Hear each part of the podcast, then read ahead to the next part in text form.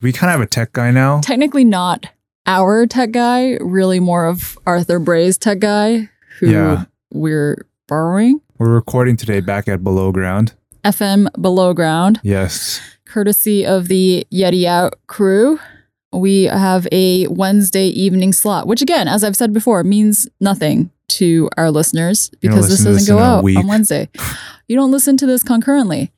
Hey, I Who know does? you said you didn't want an iced coffee, but I got you one anyway. This is a nice coffee. Why is it in a? You know, I have the same question. This is I don't understand. I'm I'm holding a I don't understand. hot I don't. beverage cup.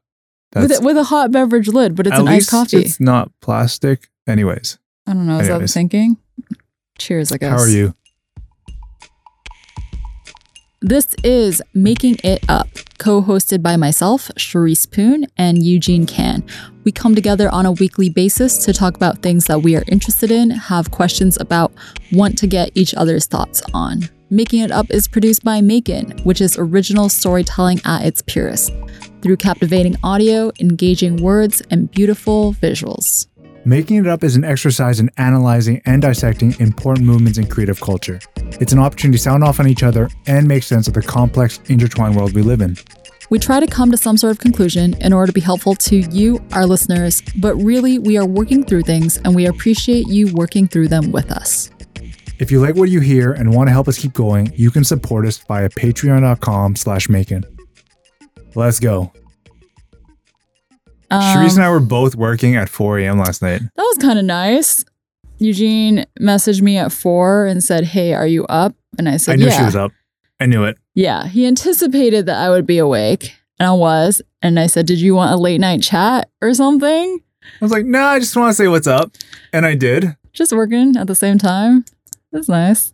What are you wearing? Whoa. That's a weird question. I don't think I've ever seen you wear That was a very I don't think dismissive- I don't think. Okay, let me try that again. What are you wearing, Eugene?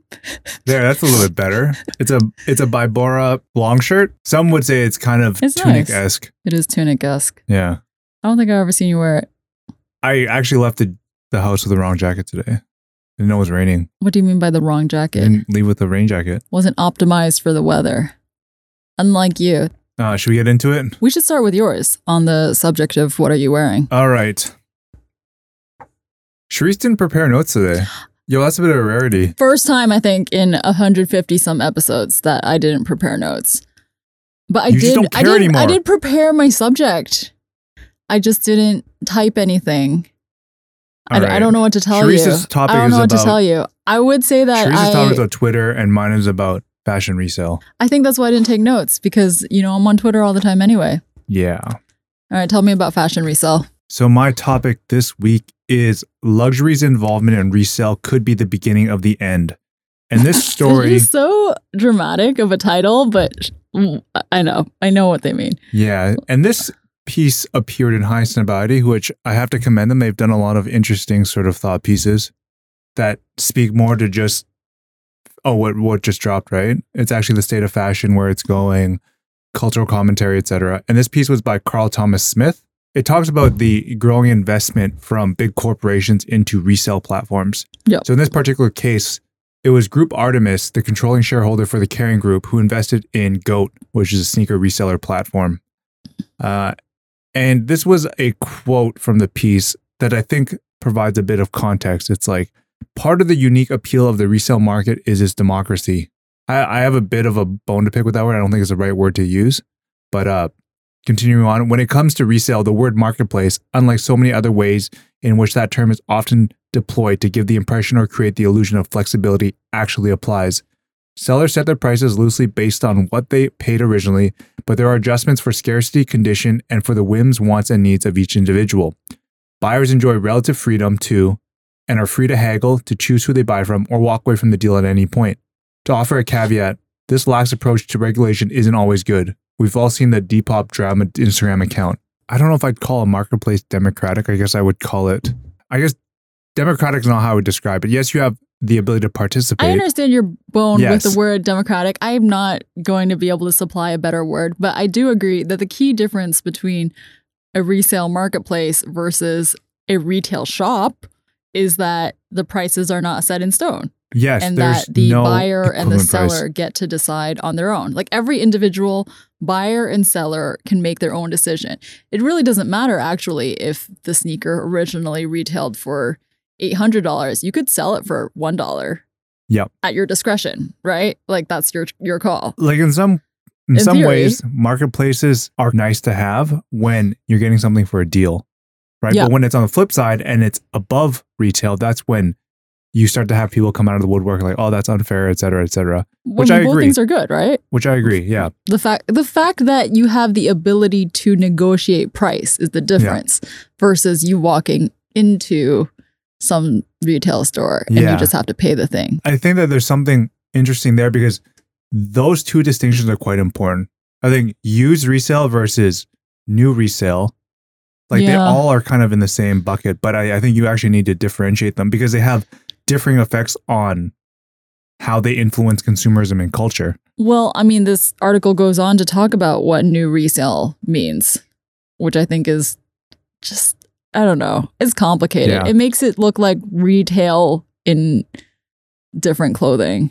Yeah, yeah, for sure. And I actually have a point of view on that, which I think is utilizing platforms in a different capacity, not because of the fact they're a marketplace. But I'll get to that in a second. Okay. There's another quote from the Popular Times and Jing Daily's editor in chief, Enrique Menendez.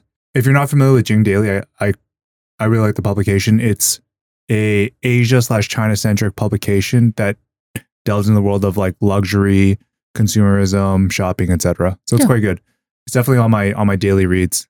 And what he says is what we really need to question is who the investors at the top are. We should be spending time researching and considering exactly who else is cashing out on these investments. The case with most luxury conglomerates, including Kering and Artemis, is that their top shareholders are predominantly white men. There's a huge disconnect here when brands find the relevant speaking to streetwear, black culture, and other diverse cultures, but the people making bank have nothing to do with these communities. What he's saying is that, once again, it's who is profiting off these opportunities. Yeah, Right. I mean, it's interesting as well because it's like another part of the fashion industry landscape to be aware of and to keep tabs on because, you know, it's a little bit easier to keep tabs on big fashion houses, creative directors. You know, people get promoted or they get poached, etc to those positions. But now to think about these resale marketplaces and who's leading is this other Yeah. layer. I think there's a lot of different things to unpack here because you have cultural differences. You have, I don't know what I mean by cultural differences. I mean in relation to how cultures affected by this change, right? Okay. There's that. And I think there's also something to be discussed around just the reality of how business will change when this becomes more of a way to release product and or to sell product. Do you want to talk Right. more about that? Which one do you want me to go with first?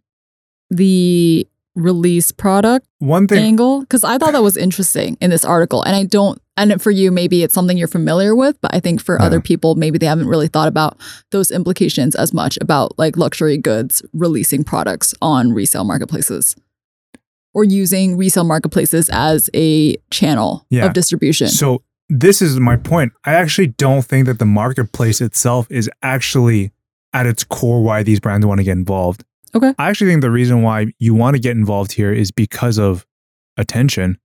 Like I think that the fact that you now have this basically as much as you it's not a traditional media platform, but it is a media platform. Yeah. In terms of it attracts our attention. We go in there to look at things, see what's new, see if there's things that we're interested in. And it's a different type of content consumption. Like it's not about me going to Instagram and me looking at, you know, a, a story or a, a picture of a pair of shoes and like this is a story. It's like just what's available.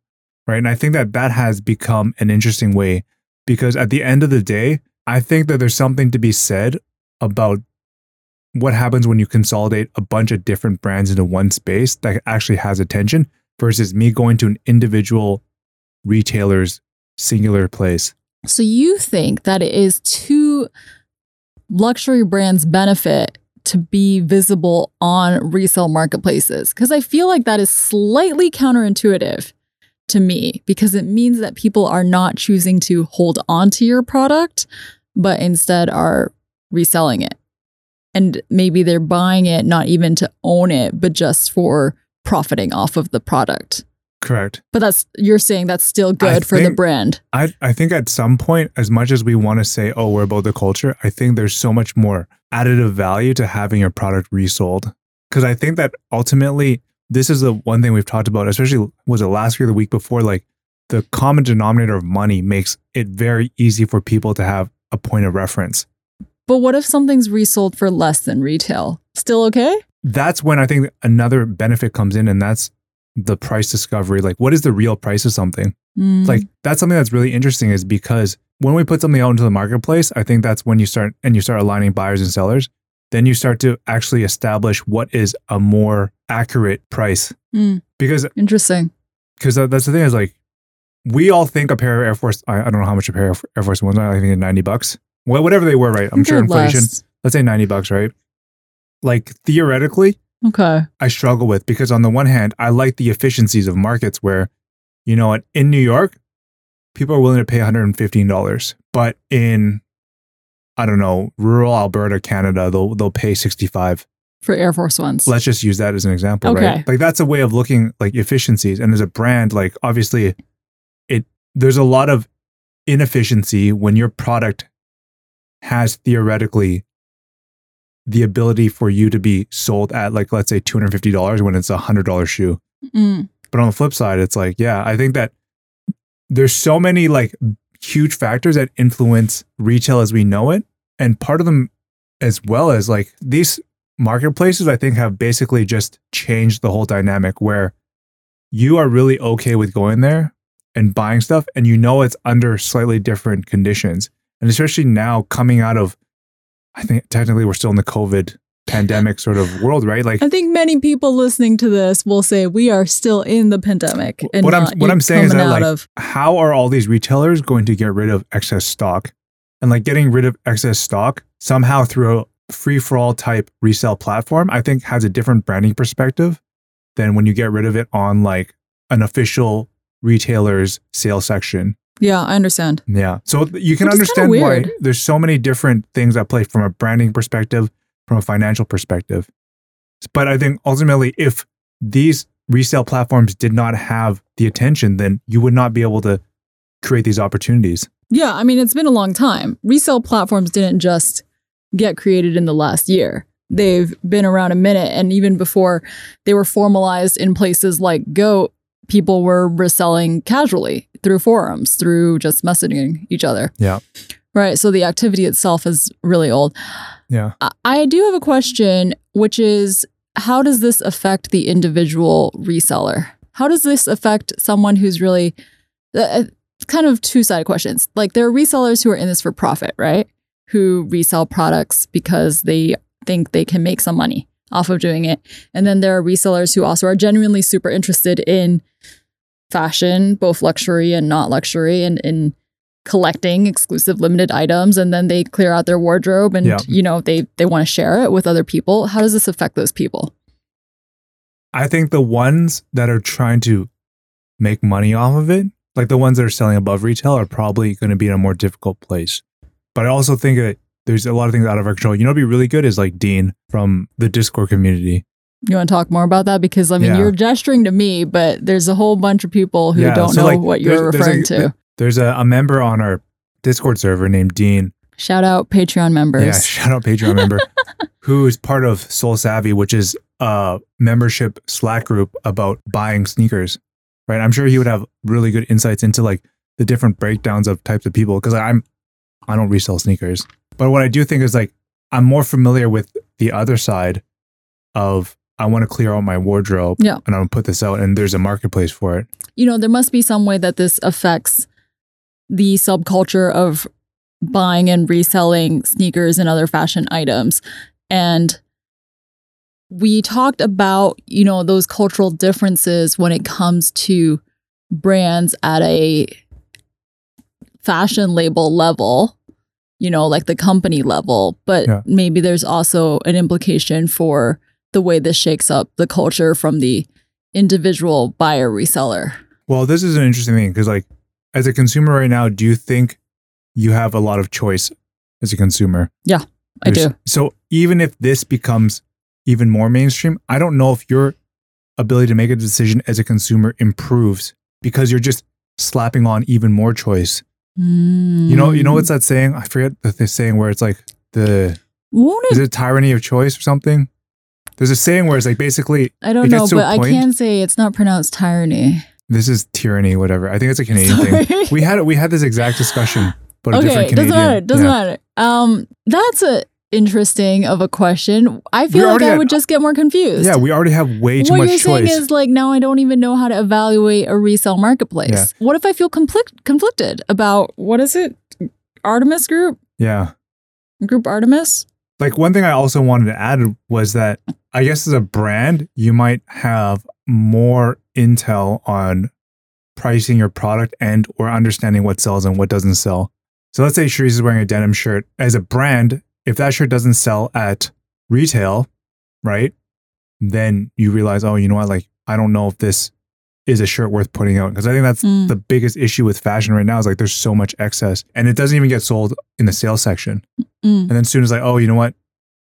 Maybe it does end up on on the whole sort of uh resale platform market, right? And it's and it sells for thirty two dollars. Then you can actually make that assessment as to whether I should actually produce this shirt. Interesting. That's what I'm thinking. Like I think Product the testing. pretty much, but I think it's a super wasteful approach towards Oh. product testing. Yeah, totally. We're talking about producing products without any certainty of consumer and then just consigning it to a secondary resale marketplace first. So let me pose to you like a scenario. What Okay. happens if all new product was only ever released in this marketplace type environment where it was dynamic I pricing? just oh, okay. I was about to say I just don't understand the difference between that and retail. But no, no, but that's what I'm saying. Like it has to have dynamic who, pricing. Who determines the dynamic pricing? So you would just release it. It'd be dynamic pricing. It's like, hey, By who though? by, by the person on the other end that's willing to buy the product. Oh, okay. So it's like bidding. It's it's there's no seller no, different. here. Huh? But there's no seller here. So it's it's just by bidding. It's Well, a the buyer seller- buyer picks. The, The seller, seller is the brand. correct. Okay, so it's just like buyer. I get. I can. It's like eBay. It's kind of what it like eBay? it's similar to that. Yeah. Okay. Let's say hypothetically, there's a way for you to establish price discovery because it's kind of what StockX is. So what if we just all got together? I say we as if there was a collective entity, but I guess I'm thinking a little bit about our Wall Street bets. Let's say there's like an our resale marketplace group. Yeah. And we all get together and, you know, Nike's going to release Air Force Ones just on this resale marketplace. Mhm. And we say none of us are going to bid over 10 USD. And that way we keep the price below 10 but in terms USD. of game theory, like what is someone's incentive to like you know what I mean? Like So I that could- we all get the shoes for 10 USD. no, but there's going to be a limited quantity, right? Like there's always going to be a limitation on the quantity, which is what I'm trying to say. Like this is what I was going to say. The flip side is that resale is either one or the other, and just get rid of retail as we know it. It's like, hey, you know what? All new products, dynamic pricing. Obviously, there's going to be like consequences. I'm just I mean, no, this this is I'm I am only impressed because this is like one of the most radical things you've said. Get rid of retail entirely. and just We're dynamic literal- pricing. We are literally standing in A the shopping mall. basement of a shopping mall. A luxury as shopping Eugene mall. says this. yeah, You're saying get rid of all of this. no, I'm saying like you. I'm the, the pricing, outside the the pricing, window. right? So let me finish. Okay, so you have dynamic pricing for new products, and then you also have just reselling stuff for used products. So everything is like dynamically priced as a whole. And you have no sort of like concrete pricing. Don't you feel like this would take a lot more effort from the consumer? But what I like about this, which I probably should have like thrown in a little earlier, is like I like the fact that from from a creation standpoint, it really reinforces just the best products to be created. Like ask someone who has a Nike account how much shit they have that they don't really want to take on because they know they can't sell it, but they need to take it on so they can get, you know, the Travis Scotts or whatever.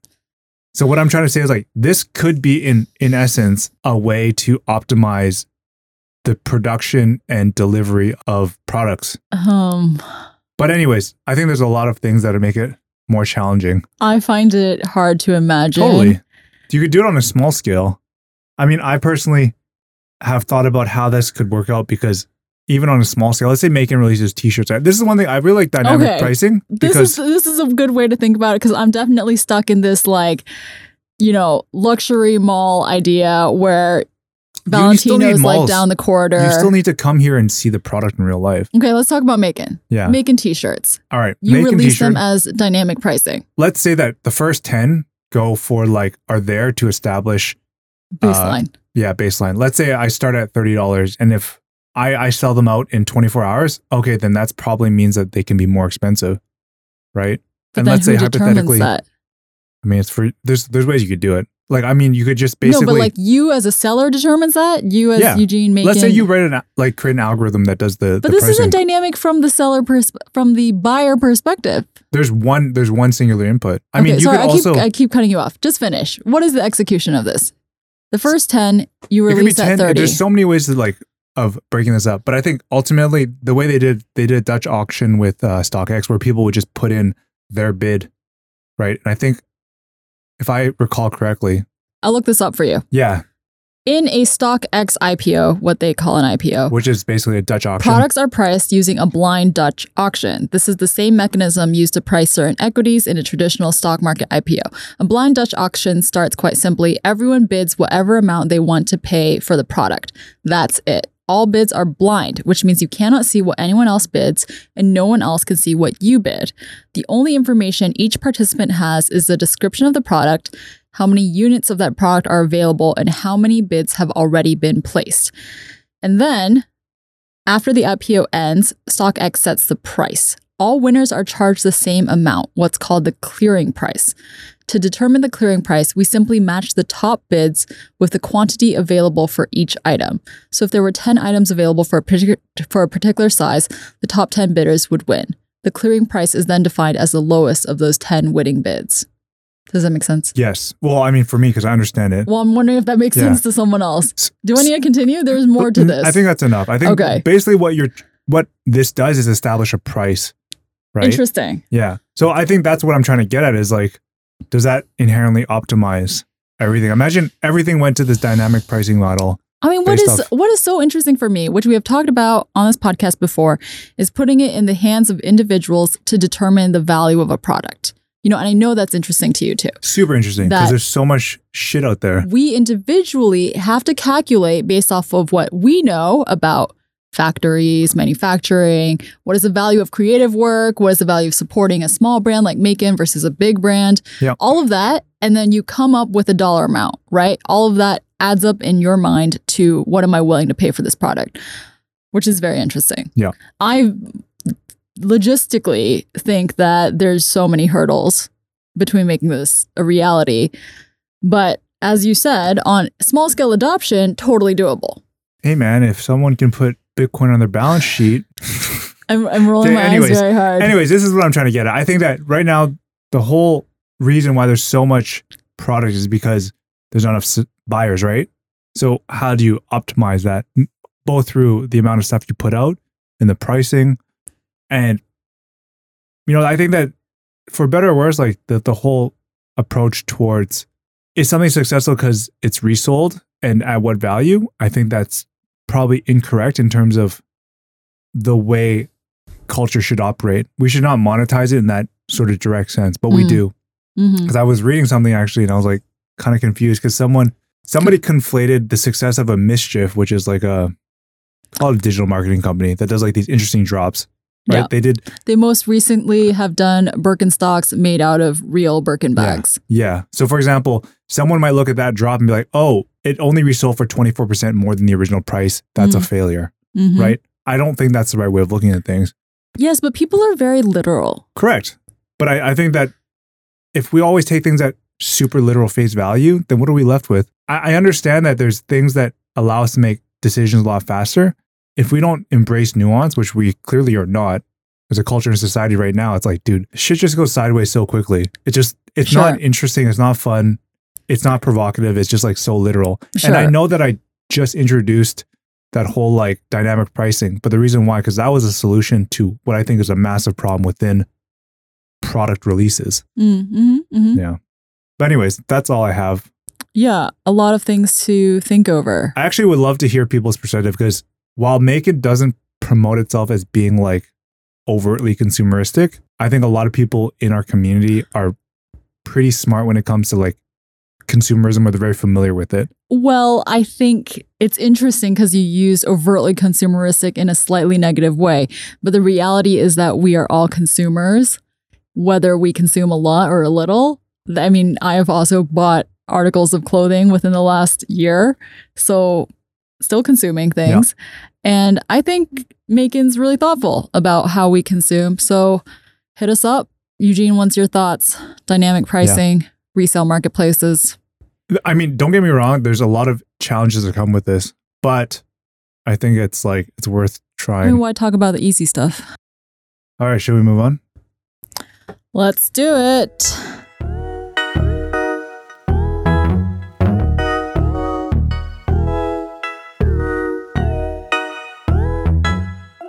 This week, my subject is Twitter. I didn't necessarily pick this topic because we put it to the Maekan, Vote. yes, Patreon members. And actually, this episode was genuinely democratically chosen both subjects were the clear winners in the vote of which subjects were of interest. So thanks, guys. This subject comes from Scott Galloway. It comes from both his newsletter, No Mercy, No Malice, and also a article published in New York Magazine. Essentially, he says that Twitter could really use an overhaul. And he makes an argument that an overhaul would be both financially beneficial, so good for their bottom line as a business, and also good as a public utility, so good for everyone else in general for the discourse. The problem with Twitter, in case people are unaware, is that it has really let toxic content run its course on the platform, continuing to run its course, continuing to polarize people. And the reason that Twitter lets it exist is because it needs that content for engagement. So, one example, one very good example that people will be aware of is Trump. Yep. Trump was only banned after the January 6th insurrection. So, not banned for the entire duration of his four years as presidency. And people were very critical of Twitter for this. But it is quite obvious that Twitter benefited from Trump being on the platform because his use of Twitter brought 26,000 tweets and 1,000 tags per minute to the platform by him being on it. And this is from Galloway's newsletter, so I didn't fact check this against anything else. And it, they also, his own presence helped reverse Twitter's stock price. And then by banning him, you know, their stock price fell again. Yeah. Just one indicator of the, you know, influence that the one man has. And also, in general, the influence of toxic content on the platform.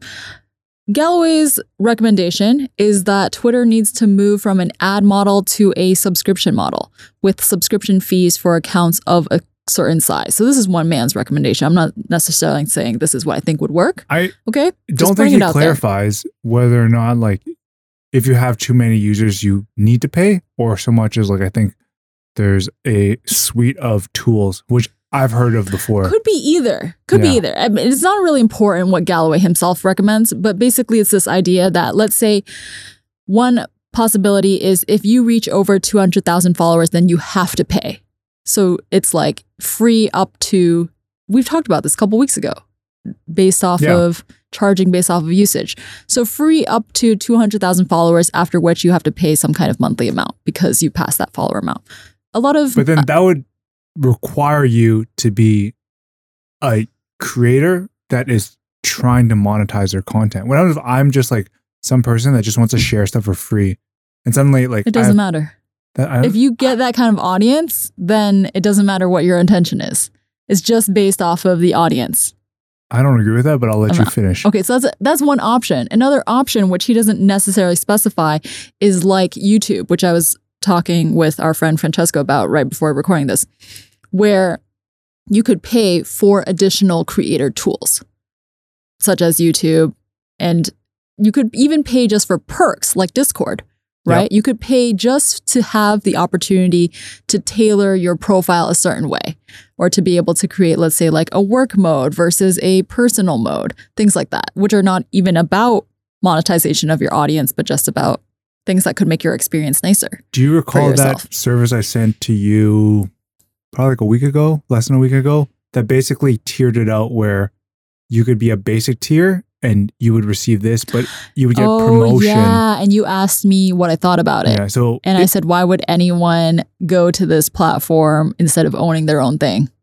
But isn't this somewhat similar? I mean, it's one of the perks. The so one of the perks of this was if you're a paying member, you would have your content surfaced higher up, which would be an interesting kind of way of looking at it because if you did pay, you would receive preferential algorithmic treatment. Which basically, it's kind of like an ad, to be Yeah, honest. yeah, no, but it's totally, totally, it's totally. content It driven. is. It is. It's, I mean, it's you can pay for sponsored tweets right now. Yes. You can pay to It's sponsor your tweets. similar, yes. It's like that. Yeah. But instead, in a more opaque way, where you're just paying for additional favoring in the algorithmic soup. So there's, Algorithmic soup. there's that. I did come up with that as an original phrase. So if anyone goes on to say it, please, you know, attribute it to Charisse.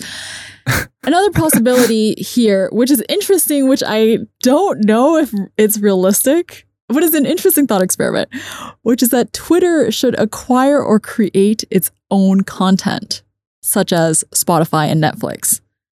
And Galloway's argument is that Oh, Twitter hell no. Is already a destination for news and entertainment content, and it could add its own vertical, such as high quality political journalism. This would have never occurred to me as a thing Twitter might do, or that people would even want Twitter to do. Doesn't that fundamentally change the product though?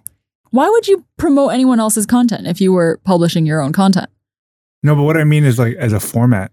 It would have to be in the format of tweets, right? Exactly. And I don't know how conducive that is to longer form content. Yeah, I don't know. It was, it was a wild, would love out of left field there. When, when you're at, you know, 20 slash, you know, tweet of 29, like how many people are still present? I do like sort of the idea of, of, of trying something new, no, it's interesting. which seems to be like the topic and the theme of this week's Making Yeah. It Up. Yeah. The the thing that Galloway says that I most hard agree on is that Twitter needs a new CEO. Which I don't know if this is very boring business news, but the uh, Twitter CEO is Jack, Dorsey. Also the CEO of Square. Yes. He's also the CEO of Square, which is a payments platform slash service. And he's a much more active CEO of Square. And he's not he's so not active with Twitter that he's not even a malicious player. He just does not appear to care. What he ain't happens? around. He ain't around. with the company. He's just very much. He just it, it is wild to me that Twitter, by the way, has 187 million daily users. The CEO does not care that 187 million people use this product every day. He's just checked out. It's, it's wild to me. I would almost prefer a CEO who is making bad choices because at least that CEO was like strategizing. Do you know what I mean? mean? Like yeah. it's it Well- almost seems worse that it should die out of neglect So out of this, misbehavior. this whole conversation stems from the fact that there's a fundamental belief that Twitter has a content problem, would you say? Or is You it a business problem? Because one has to be more important than the other. No, no, no, no. One is more important than the other. Are, is this a trick question? No, it's not. I think the business problem is a bigger problem. The business problem. So you're thinking the content is not really the issue. Well, no, I think it has a content problem, but I think that they could fix the content problem by addressing the business problem. Okay. I I, agree with that. Because Yeah. right now, That's the direction in which I would make the recommendation. Whereas if you just thought about the content problem, if you worked on refining your blocking tools or refining your thing that would just make a filters out hate experience. speech, Okay. you might make a better experience, but that is not fundamentally changing your business model. Whereas if you went from the business direction, and I think we can all agree that Twitter's not doing great financially, then I think you could improve your content experience as well. Can you Two let everyone know why you're qualified to speak on Twitter? No, not at all. I don't think I am. I'm barely qualified to talk about anything on this podcast. But it's because The you only spend qualification, yes. 10 hours a day on Twitter. Oh, yeah. The only qualification I have is that out of all of the social media platforms, I use Twitter the most. In fact, while Eugene was doing an ad break, you know, between first subject and second subject, I was on Twitter. That's what I was doing. Okay. For me, I don't Does- know. I don't- that Okay. doesn't make me qualified in any real way, the except reason that why- this is the platform I use the most. The reason I asked you that question, if it was a content problem or a business problem, was in actuality, we've had discussions about how content changes when there's a subscription play.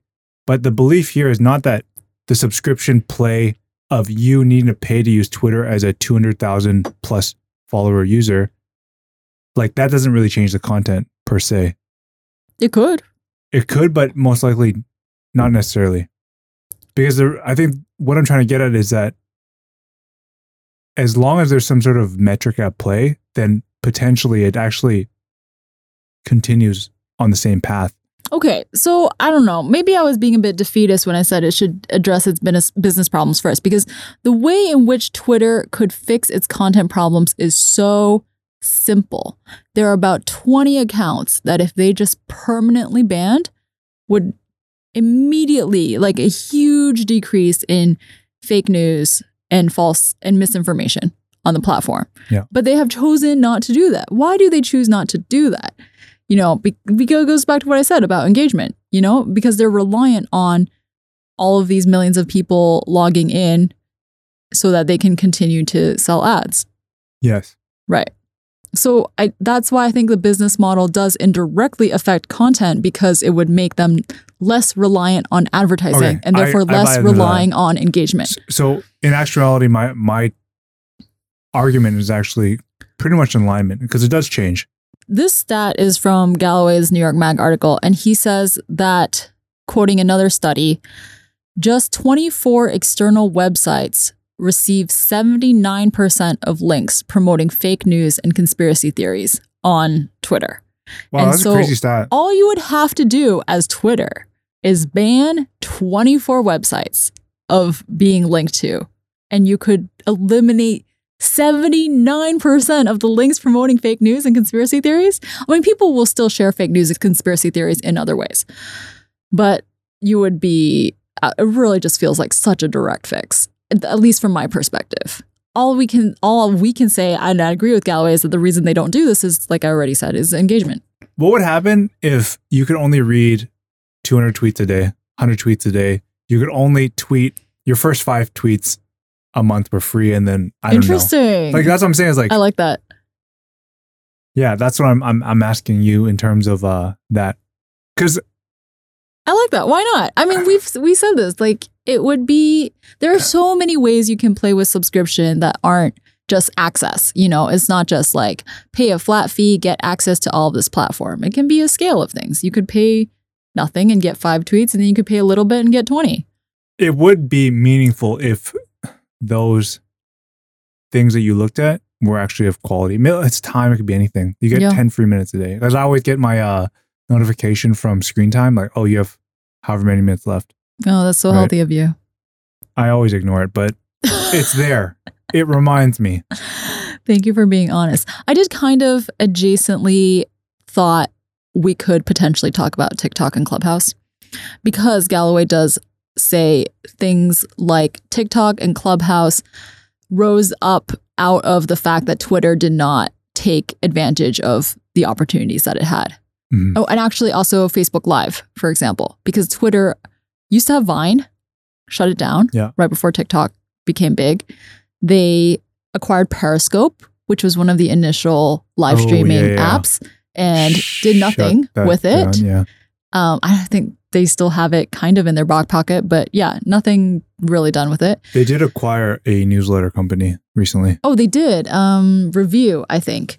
Oh yeah, Substack is another one that kind of rose up out of the fact that Twitter didn't really take advantage of what they could have done. And I mean, it's not necessarily say, oh, these are blatant missed opportunities, though I think Vine really was. But there is something to be said that Twitter's inaction resulted in all of these other social media platforms filling a need. For me, you asked me about the content problem, and I know that harassment very much does exist on Twitter. And, you know, people will show different stats on whether it's markedly worse on Twitter versus Instagram or Facebook, because let's just, the truth is that harassment exists on any social media platform, right?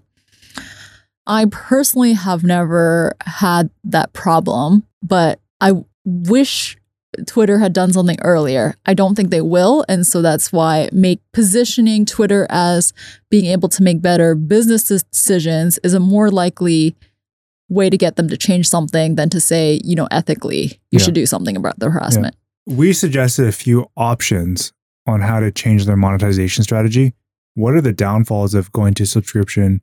Or if we limit, like, you only get 50 tweets a day Yeah. to look I mean, at, you only get a tweet three Twitter's double edged sword is like one, they've been around so long because they have this huge user base that just hasn't found a perfect replica. Yeah. So people just put up with all of the problems and they stick with it. Right. But then with that comes a huge cost of change. They risk alienation, Yeah. etc. they risk really pushing their users away with any radical move that they make. I've heard an alternative suggestion where Twitter actually just becomes a public good and just throws monetization out the window and it just becomes a messaging system. That's How it makes money, I don't know. I think it actually might have been like Scott Galloway like a few years ago who suggested this. Or He's just a make it- stakeholder. Yes, he is. he dis- discloses that as well. Yeah. So it could have been him. Public utility Twitter. That's interesting just conceptually having a forum be a public utility. yes. Like a newspaper can sh- be a public utility, right? Like it's just the part of problem with that is that then there is political interest. I mean, there's already political interest in Twitter from both sides. But if Twitter was funded by taxpayers. yes, by But which taxpayers. Because it's a global platform. God, I don't know. yeah. Anyways, what I'm trying to get at is like that's the real. what what I'm trying to get at, I think there is something interesting when things are created as a public good, aka a park, versus it being a private thing. Sure, but then okay. There's sorry. I'm just being so realistic.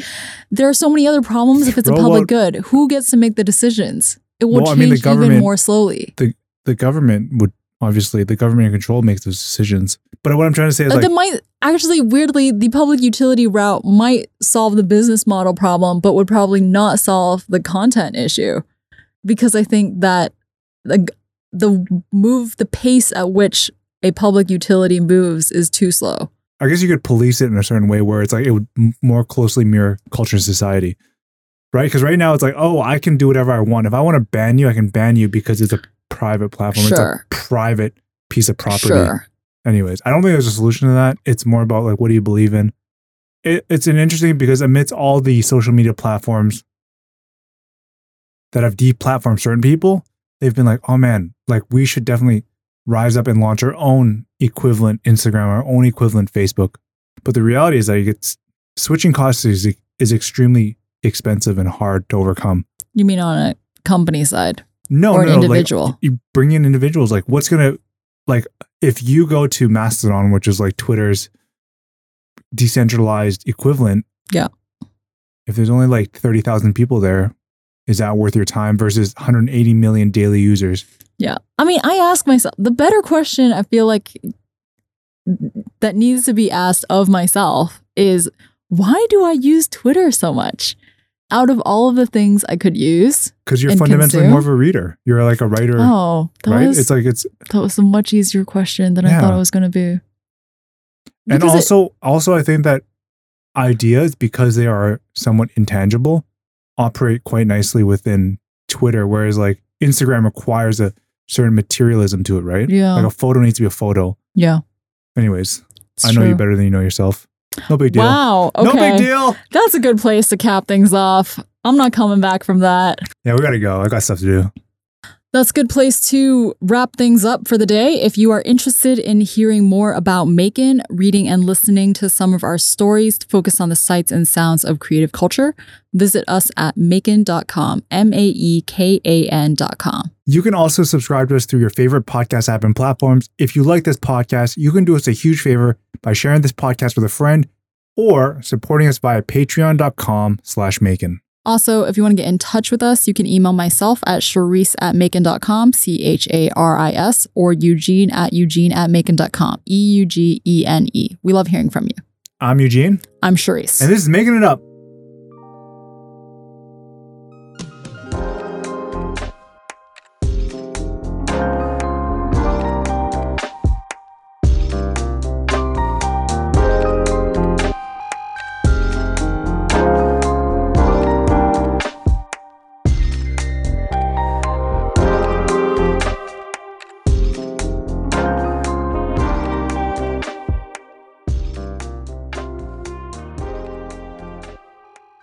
On the topic, is I'm laughing because, like, on topic of these alternative revenue streams, I have a piece of ice in my mouth. It sounds funny. it does. All right. This is now down. an ASMR channel. Anyways, so what happens if